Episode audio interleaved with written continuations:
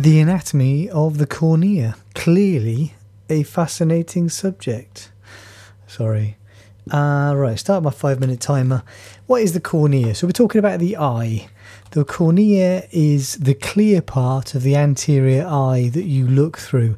So, it's anterior to the pupil and the iris. Um, and it's got to be clear to let light pass through it. If it becomes opaque, then vision in that eye will be worsened or lost. And it's even more important than that because this is the air eye interface, if you like. And when light crosses an interface like that, um, we get refraction. So the cornea is involved in refracting the light to help focus it on the retina. So it's really important. But how does the body make a transparent structure? I mean, surely it needs blood vessels and things, right? And blood vessels are red. Well, okay.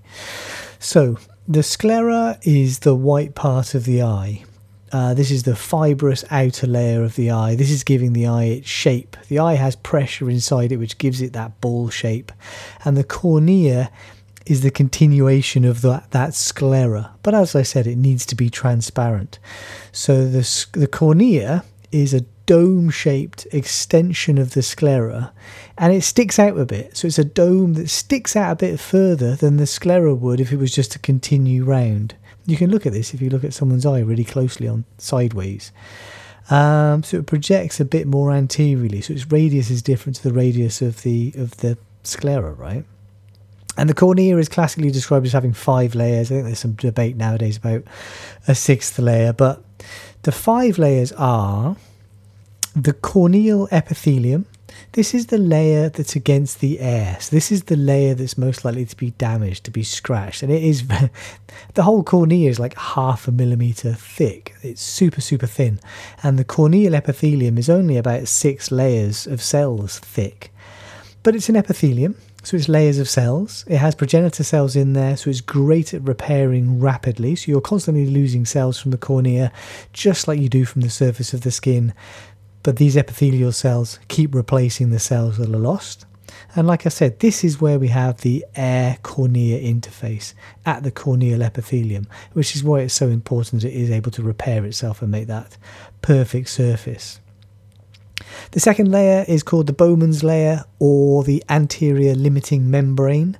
So this is just deep to the epithelium, the corneal epithelium, and the Bowman's layer is made up of type 1 collagen. Yeah, one of my favourite molecules and other connective tissue structural molecules. This is a thin layer. Now, the, it's called the anterior limiting membrane because deep to this is the stroma. The stroma is the thickest layer, like 90% of the thickness is the stroma.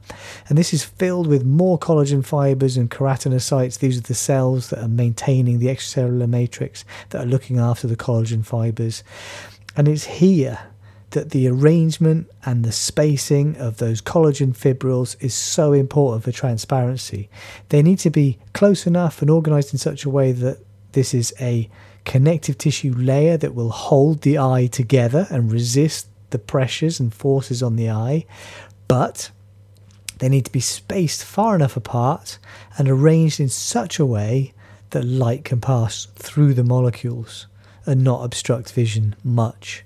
Uh, so that arrangement and spacing of collagen fibres is really important. Now, the next layer deep from that is the is Descemet's layer, also known as the posterior limiting membrane. So either side of the stroma we have an anterior limiting membrane and a posterior limiting membrane. The posterior limiting membrane is made up of type 4 collagen. But there's also a Dua's layer, which is another layer of stroma, which might be that sixth layer I was talking about between about between the stroma and Descemet's membrane, also known as, anyway. The corneal endothelium is the deepest layer. This is up against the aqueous humor of the anterior chamber of the eye. And here we have squamous cells that support the stromal layers. So in the anterior chamber of the eye, we have aqueous humor. The anterior chamber of the eye is between the cornea and the iris. And the aqueous humor is a nutrient rich solution. So, how is the cornea clear? Well, partly I said it's because of those collagen fibers and not very many cells and being very thin and all those other bits and bobs. But it's also avascular, so there are no blood vessels in here, so it's not blood coloured in any way. So, how does it get its oxygen and its nutrients? Well, the cells get oxygen and nutrients from the aqueous humor on one side and the lacrimal fluid on the other side. Oh, there's my timer. I'm not doing too badly, I'm almost there. And CO2 and metabolites are largely removed in the same way. So it's super, super thin, the aqueous humor on the deep surface, the lacrimal fluid, your tears, on the anterior or superficial surface are supplying oxygen and nutrients to, to these cells. And it's connective tissue, so they're not using a lot of energy or a lot of um, molecules. Um, the other key point is that uh, the lacrimal fluid in the eyelids are really important in protecting the cornea. It is delicate and keeping it moist by blinking. But the other way that you protect your cornea is it's probably the most sensitive structure in the body. It has maybe 600 times it's it's probably 600 times more sensitive than your skin. So it has you know a density of 600 times more sensory fibers to the cornea than most of your skin. The sensory nerve is the trigeminal nerve and the ophthalmic branch of the trigeminal nerve, but that super duper sensitivity means that it stimulates blinking reflexes. You know what it's like. If it feels like if you feel like you got something in your eye, it feels huge, but it's tiny. Um, yeah, super sensitive and tears. Right, my time is up. That is the anatomy of the cornea in six minutes.